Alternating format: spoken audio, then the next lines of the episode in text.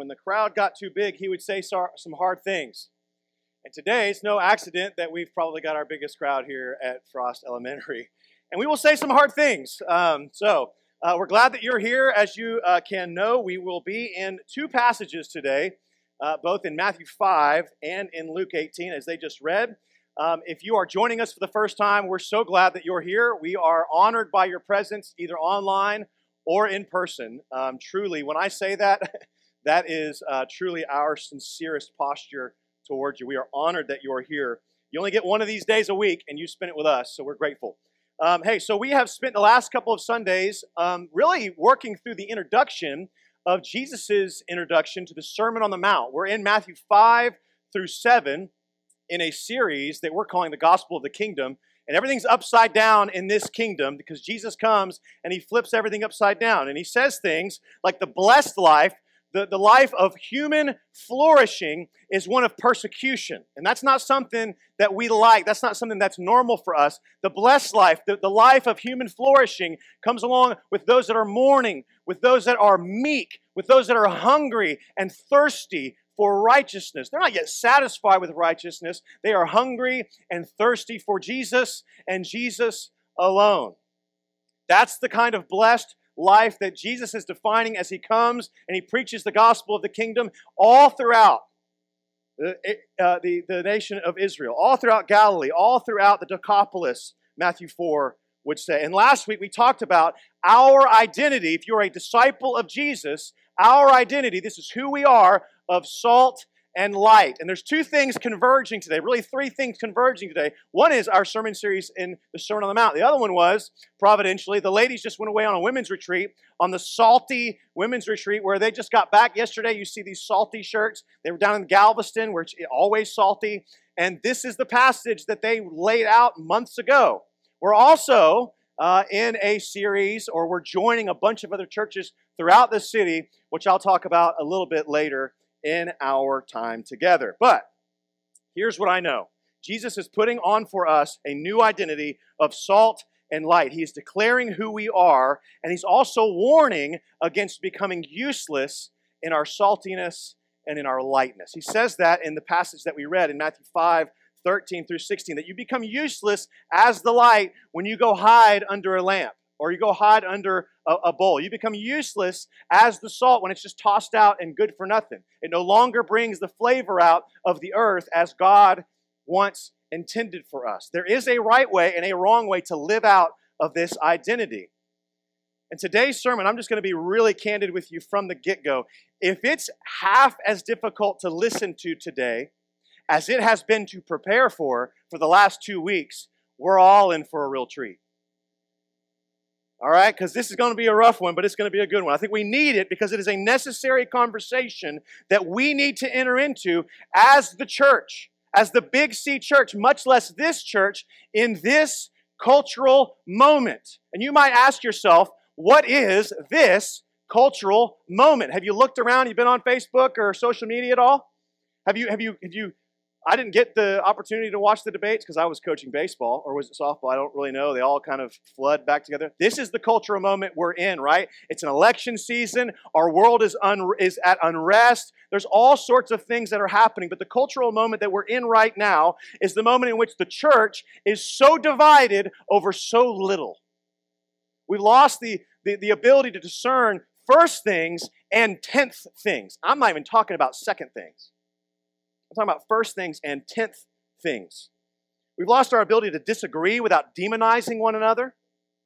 And we have certainly divided, and we see this division over racial injustices. We're going to talk more about that as we get closer here. But first, we need to understand this. Like, if we lose our ability to enter into these spaces as the salt and light, we become useless in our identity.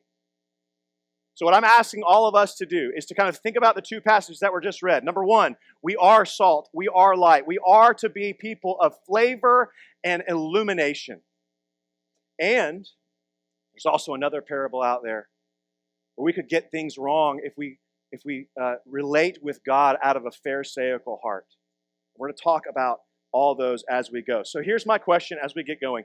If Jesus were here in this cultural moment, which I just talked about, some of the things that are kind of flying at us on a daily basis, if Jesus were here where the truth is being hijacked by every YouTube conspiracy theory, y'all see those, right? They're here, they're amongst us. Just side, side note, this is not in the sermon notes. Side note, if you don't know about QAnon, they're starting house churches all over the nation. And it's a conspiracy theory to overthrow the government because they're all a bunch of pedophiles. And they're using house churches as their strategy. They're going to get elected into Congress, many think, in Georgia and in places of the South. If you don't know this stuff, it's going to be on us. If you don't know it now, I'm letting you know now. That's conspiracy theory stuff that are the, the idea of truth is being hijacked by someone's YouTube channel and some cool graphics. That's what's happening in our nation. We've lost the ability to trust institutions. Some of that's their fault. And so we've made up our own truths about all sorts of things. And, and the coronavirus has just amplified what we want. We want control. And so we'll go to anything that makes sense, anything that may be new, that might connect some dots. But truly, Jesus is the person of truth. And he has come to set us right, and he will do so today. But if he was here in this moment where politicians are taking center position in our minds and our hearts, where competing racial narratives are clouding our ability to see our fellow image bearers as image bearers of God. In this moment, if Jesus shows up in this room or in your home later on and he asks you, I want you to live as salt and light, what would you do? What would you pursue in this cultural moment as the salt and the light? Because that's where I'm going back to as salt and light in this moment.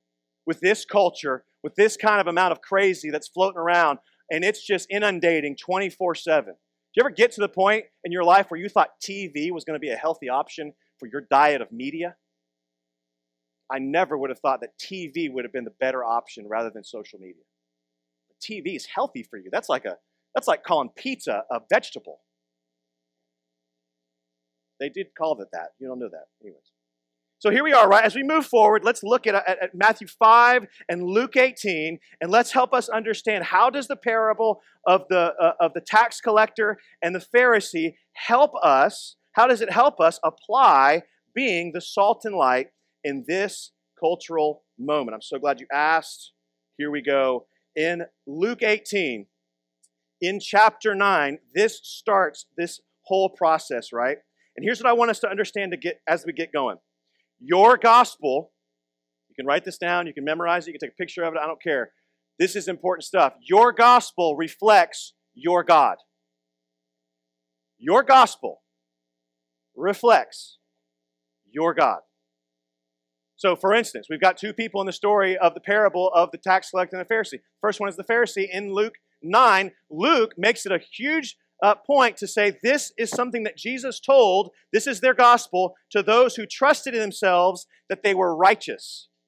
The gospel that the, of the Pharisee is someone who trusts, tr- trusts, trusts in their own goodness to be right with God. These are the people, right? These are the people that do all the right things. They are law abiding citizens. They stand for what is right. They are grateful that God has made them so awesome. You ever been around this person? You know the one who always has an opinion that can never be wrong, and they usually have very few friends that are following them. That's what it says in the scriptures. It says they were in the temple standing alone, as if to say, no one can stand next to the Pharisee. Their holiness is way too good for anybody else to come near them. That's the gospel of the Pharisee. They fast twice a week, they give more than required, and they say, Look at me, God, I'm killing it. My church church attendance is killer. I'm giving 12%. I know you only want 10, but I'm at 11 and a half and I'm rounding up. You see this, God? I'm killing it over here. These are the self-made people, the ones who who have the mantra of pulling yourselves up by your bootstraps and they neglect to see how they stand on the shoulders of giants. This gospel of Pharisee is reflecting a God of merit, a God of earning. And, and that God rewards good people. It is a gospel of merit where this God rewards good people. And I'm just going to say right now, this is in us. This is in all of us, right? That we want to believe that we're good by nature, but the Bible says that we're not. So God rewards good people would be a good statement if there were good people. But they're not. We all need then something else to come and rescue us. It's no wonder then that that's one gospel reflecting a God of merit, a gospel of God rewarding good people. And then there's another gospel that's being laid out in Luke 18, and it is this the tax collector, right? The tax collectors in those days, they would they would they were freely within their rights to take taxes from their countrymen. Where they went wrong is where they took advantage of their rights and took advantage of their countrymen by taking more taxes than were necessary, therefore making themselves a little bit richer and a little bit richer over time. So a tax collector walks into the temple and realizes they are sinners through and through, and they realize they cannot stand alone. Instead, they start they stand far off in the temple, ashamed of their sin, um, humbled by their status before a holy God. And when they do, they can only cry out to God and say, God, have mercy on me, sinner. You see, that gospel, that gospel reflects not a God of merit, but a God of mercy. And that God of mercy doesn't, doesn't reward good people, although that's probably true in there somewhere. Instead, primarily, that God, with that gospel of mercy, that God rescues sinners. See, that's the God of the gospel, the God of the tax collector the God of the one that the Pharisee called, you know, all sorts of names along the way. That's the God that we serve, the God who gives mercy to sinners. So therefore, we are, we are caught at a, at a decision point. Are we going to stand on our own merit, or are we going to stand on the merit of Jesus? Are we going to stand on our own goodness and believe in our own righteousness, or are we going to believe in the righteousness and the goodness of Jesus? See, this is before us in this cultural moment as we start to think about salt and light here and now. His gospel reflected a God of mercy, a God who rescues sinners. Now, I just said your gospel reflects your God. Second point, your God is reflected in how you treat others. How you treat others reflects what you believe about God. Your God is reflected then in how you treat others. Again, look at the Pharisee. He was one that not only trusted in themselves as for righteousness, but then they treat others with contempt. If you stand on your own righteousness, the only choice is to blame and demonize other people who are different than you. Why? Because you got to get credit. You got to be right, not only before God, but because that's how you stand right before God, it's definitely how you have to stand right before others. So there's contempt, there's condemnation, there's blame, there's anyone who disagrees is demonized. This is the world that we're in, are we not?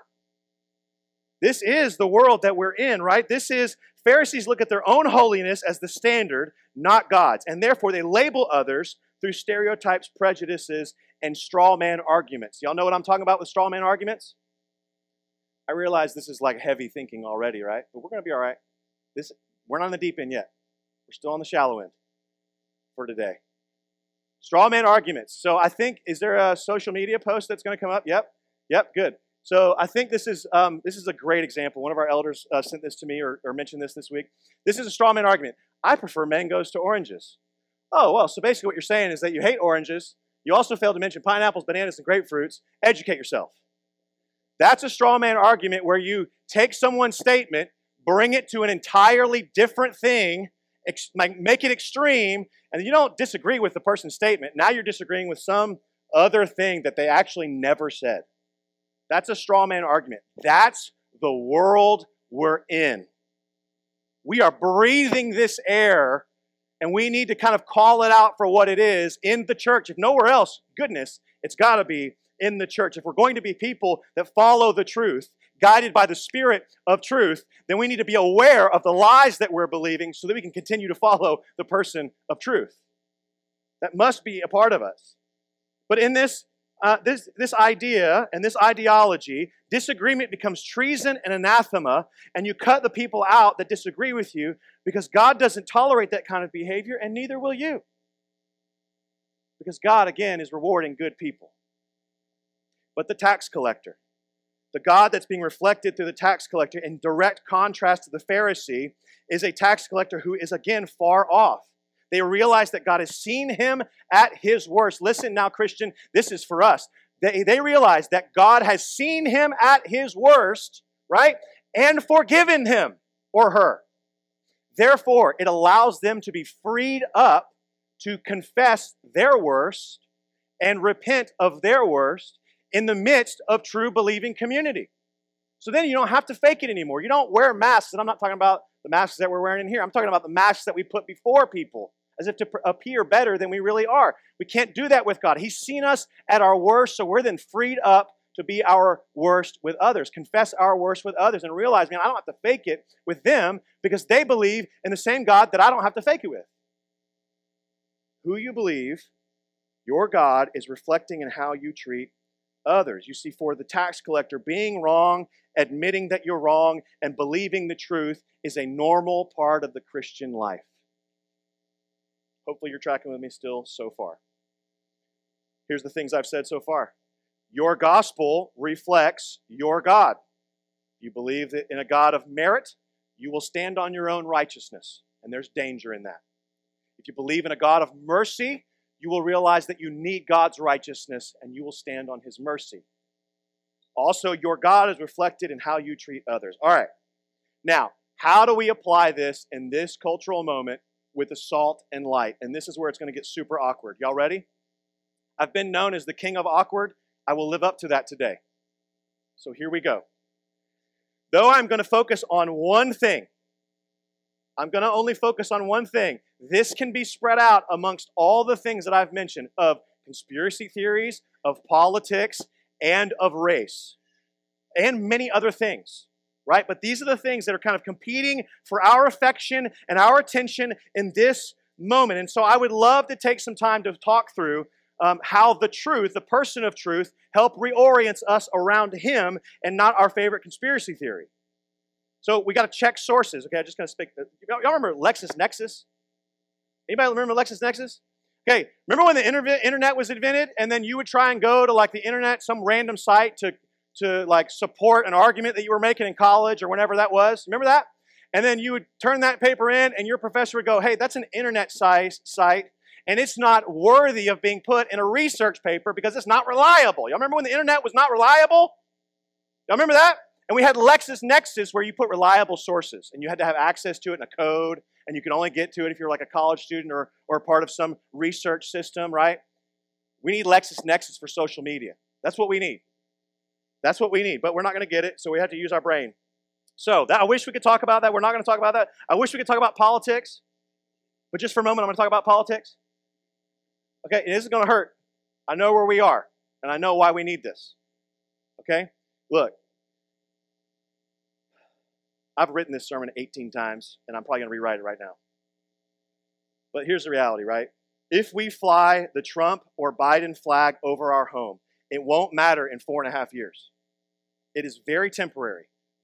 It is very temporary to be so attached to humans. It, it, here's what I know about politics. It's like being an A&M fan. I know you're excited now, but are you really still excited? Because on Friday, you were excited. You had all the hopes in the world. You're like, baby, Vanderbilt is behind us. We're going to go get into Alabama. We're going to kick their butts. And then what happened? You, you realize you're an A&M fan. And all your hopes of humanity got dashed because they're in humanity. That's what politics is like. You think this is going to be the year. This is going to be the one that fixes it. And then A&M football shows up and you realize it's still Alabama and they're still going to kick our butt. Johnny football was there a long time ago. We're still talking about Johnny Football, who knows? Right? Are we flying the, king, the flag of surrender of the king and his kingdom, or are we giving up that primary identity of following Jesus to follow someone else? And here's the rub. All right, so I told you it's going to get awkward. Here's the rub. If you primarily identify yourself as a Republican, if you primarily rep, uh, identify yourself as a Democrat, primarily, I want you to hear the word primarily. This is the core of my identity. And this would be the th- same thing that I would say for anybody. If you put anything at the core of your identity beyond Jesus, besides Jesus, we're in trouble because we now we're, we're loyal to uh, red or blue instead of King Jesus.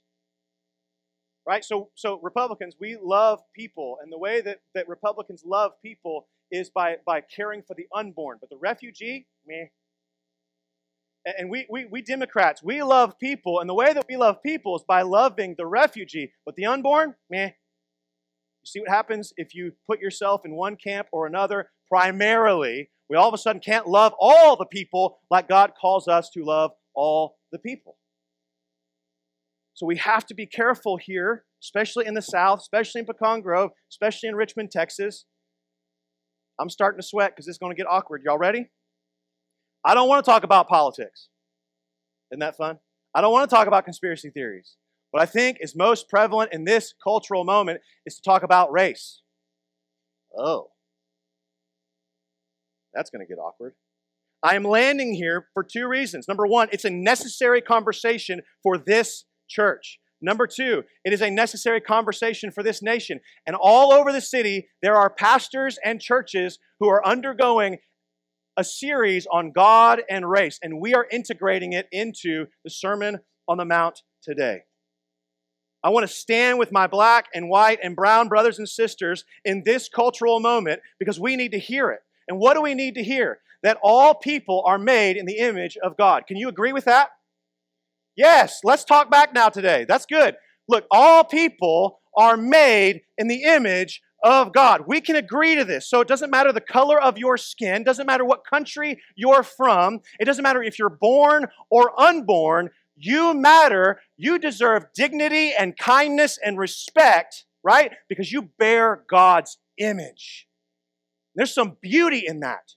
And it should, it should call us to some sort of responsibility to treat one another with beauty and kindness and decency and respect, if nothing else, other than they are made in the image of God. You agree with this? Now, how about those that vote for Biden? How about those that vote for Trump? How about those that are Black Lives Matter? How about those that are All Lives Matter or Blue Lives Matter? Do they deserve the same decency and respect and kindness because they disagree with you? Yes. Now we're getting down to where we live, right? Now it's a little bit challenging, and now it's like, oh, okay, this is going to be different. Yes, we got to we got to understand that those that are different than us still believe and still maintain the, the same decency that you deserve of the image of God being with you and in you. That's what you're created with.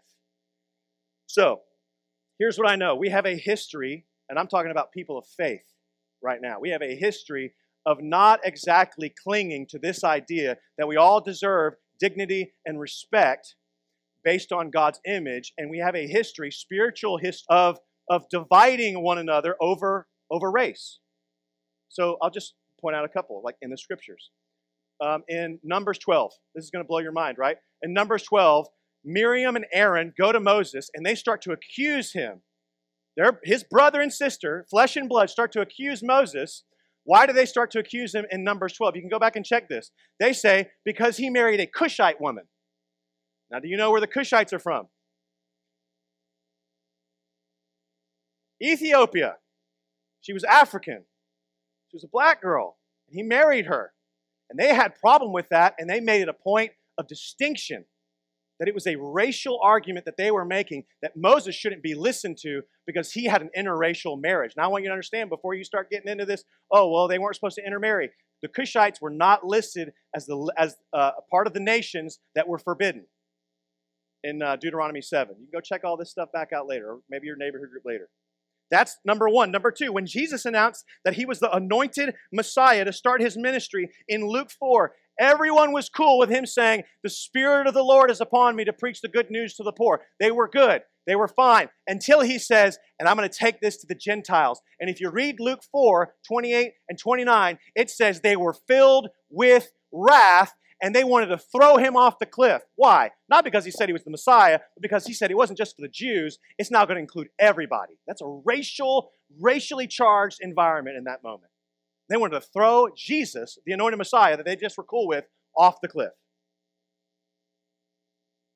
In John 4, the first person whom he, Jesus reveals his true identity to was a Samaritan woman, not just, not just a, a, a woman, but a Samaritan woman. She becomes the first missionary to go win over her city was a Samaritan woman. Right? This is someone outside of the circle of understood uh, acceptance to her. He brings his whole caravan of disciples, not around Samaria, but through it, just to meet this one woman on this one day at this one well. And his disciples freaked out. They're like, What are you doing talking to her? She's a woman and she's Samaritan. What are you doing?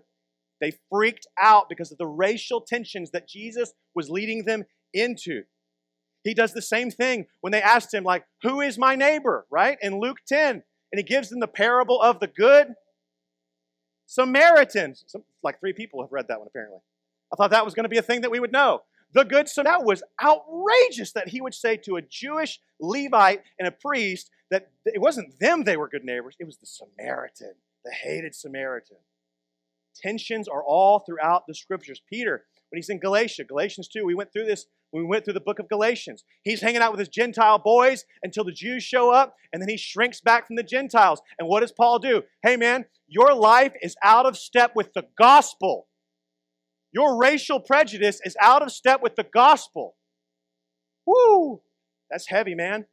He continues on, right? We see this in, in, in, Peter's life, we see it in all the disciples' life, and we see some intentionality on Jesus' part to come and rescue the entire world out of systems that simply do not work, and instead inviting them into the kingdom where we can flourish by God's design. Remember, your gospel reflects your God.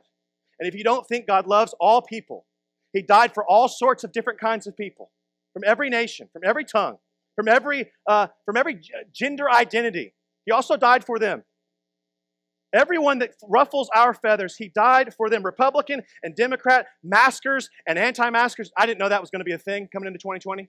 Just be real honest with you. I know that we're going to have people that are maskers or anti maskers. He died for both of them too for Blue Lives Matter, for Black Lives Matter, for All Lives Matter. All people he died for. And if we don't get our mind straight around that kind of God of mercy, significant, infinite mercy, we will demonize other people that disagree with us. So let's bring this to where we live. And, and I'm just pleading with you to listen with discernment and humility. This is a conversation we all need to have, and I'm kind of forcing this conversation today um, because we need it. Um, so I'm in process. I'm in process. I think I told you guys this over the summer. I remember saying it on the camera, and I remember going, oh gosh, did I just tell them that? I slept underneath a Confederate flag growing up. Didn't know any better. Didn't know any better. That was over my bed. Didn't know any better. Right? I slept underneath that flag as if to say, this is our heritage, this is our history, this is something to cling to. And, and over time, that's like, you know, 14, 15. I'm older now. Over time, there's a process of repentance and there's a process of shedding away different ideas that just don't fit with the gospel. Okay? I grew up uh, a minority, uh, yeah, a majority minority. I grew up in a high school that was 70% Hispanic, about 15% white, and about 10% black, and then 5% everything else. So I grew up in a world that's just different than what we're in now. When I went, first went to A&M, I remember one of the first things that I thought when I got on campus was, whoa, there's a lot of white people here. And that was as a white guy. I noticed because that was my upbringing. It was totally different than what I'm in right now. And I tell you all that to, to tell you, I'm in processing on this too. I don't want to ever have you think I'm speaking from a pharisaical heart, because I'm not. I'm speaking to you from a, from a heart of humility and of one of repentance, of one of, who's come through this and started to understand. Like, for instance, a few years ago when Black Lives Matter started, my first instinct inside of me, confession time. Remember, the God of mercy allows me to just confess my worst to you. What was in me was, oh, stink on that. All lives matter. That was what was in me. Okay, that was years ago. But over a series of events, over lots of conversation with my black friends and some Hispanic friends, I've come to realize that's an arrogant position. Whoa, careful. It is.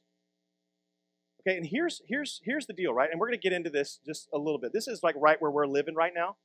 Okay, here's why. Because we don't want to hear about systemic injustices. We don't want to hear about systemic racism. We don't want to hear about any of that. And we usually go, oh, come on, it's been years. Get your life together. Again, something I've thought in my past. But having sat down with our elders, like Josue, two weeks ago we met and I said something, and he goes, hey, man, you can't say that as a white dude. What? Come on, man. What do you mean I can't say that? And he's like, no, you can't say that as a white dude. I was like, okay. And then another elder was like, why can't he say that? I'm, I'm confused as he is. So I called a black pastor friend of mine, Blake Wilson, who's, who's charging this, this wonderful thing that's happening all throughout our city today. I said, hey, man, can I say this as a white man? He goes, no, you can't say that as a white man. I didn't know, so I texted Josue and I said, hey, man, I know I'm not a racist, but I apologize. Like, we good? He's like, we're good. Also, I know you're not a racist too, so we're good. But I'm still processing through things that I don't know are wrong in me.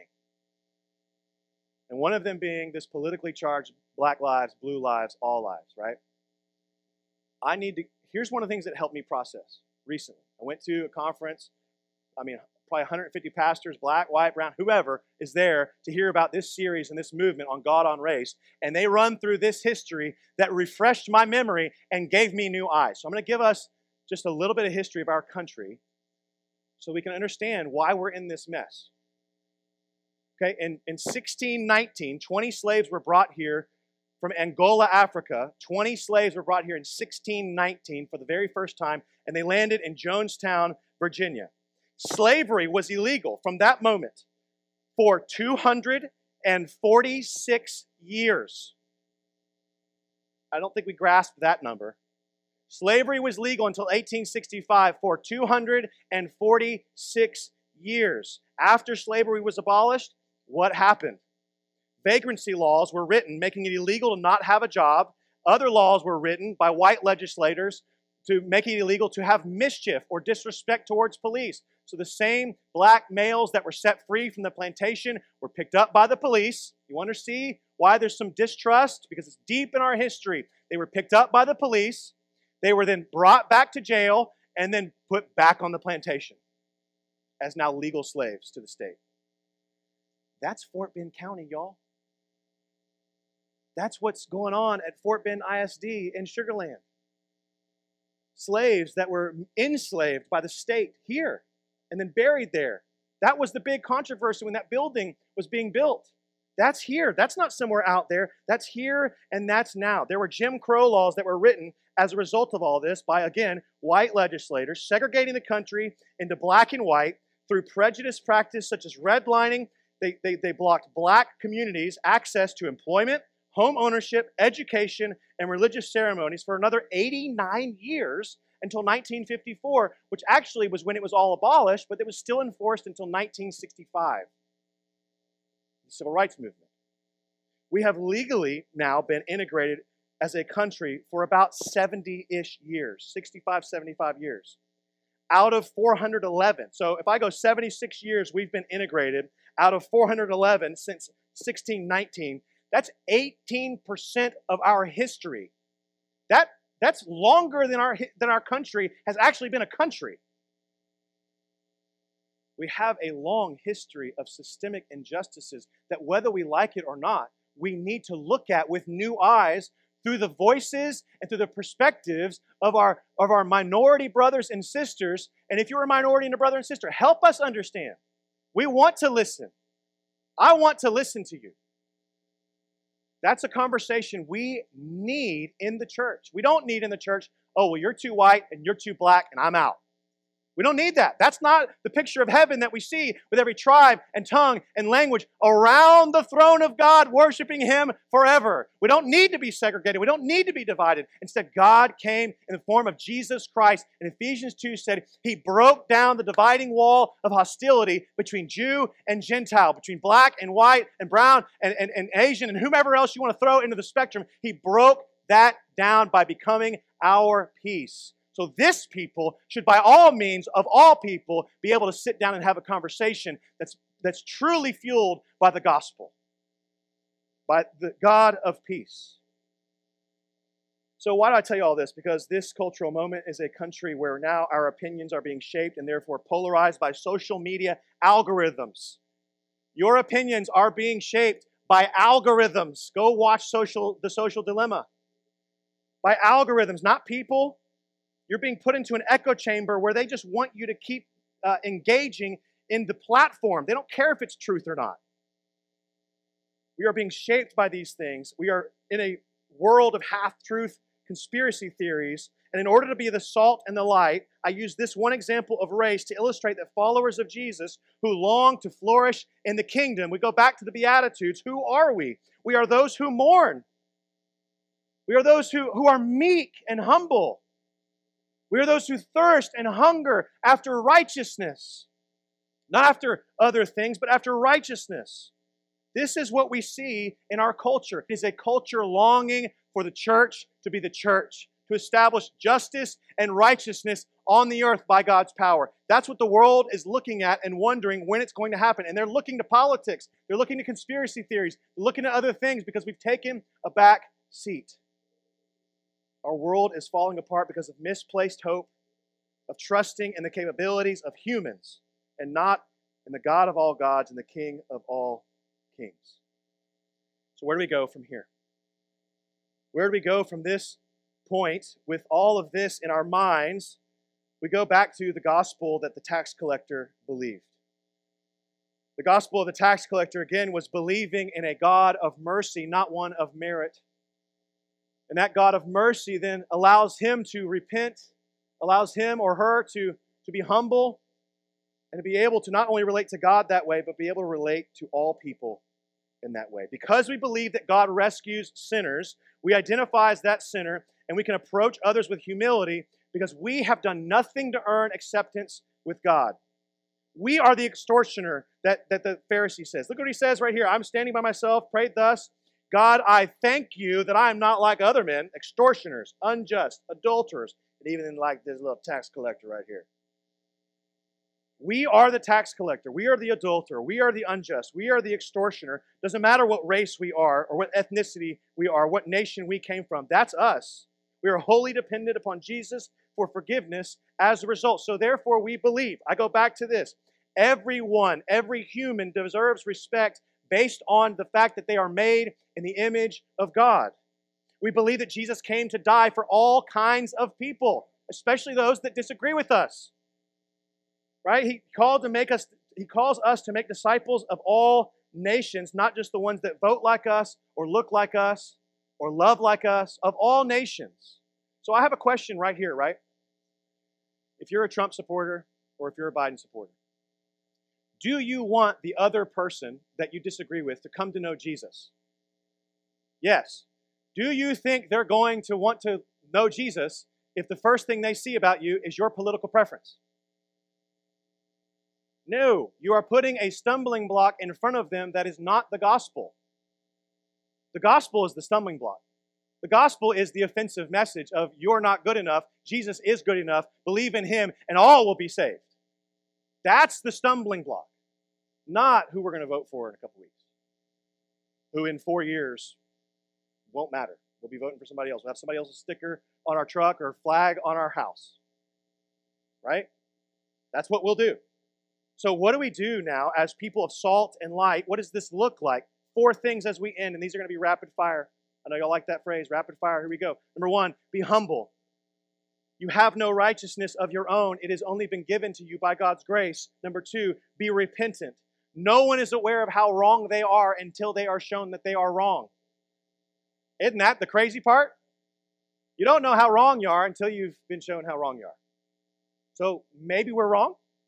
Maybe we can uh, approach postures with humility and repentance. That maybe there's some things that our, our views about race and politics and truth could be out of step with the gospel. It could be.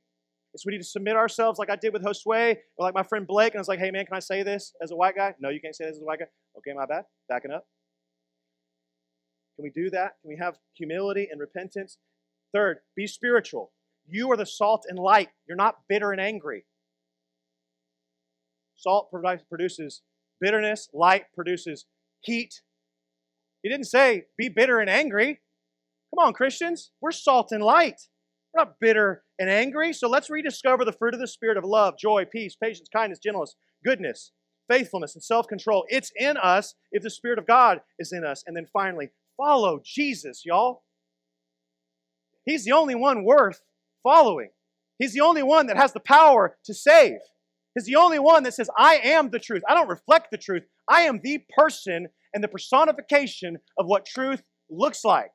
So let's give up all other gospels. Let's give up all other gods. Let's give up all other ideologies for the sake of following Jesus. The very middle of this Bible is Psalm 118:8, and it says, It is better for a man to take refuge in the Lord than to trust in man. Let us be people that take refuge in the Lord. Quit trusting in ourselves for righteousness, or quit trusting in someone else to provide for us that which God already has provided in His Son Jesus.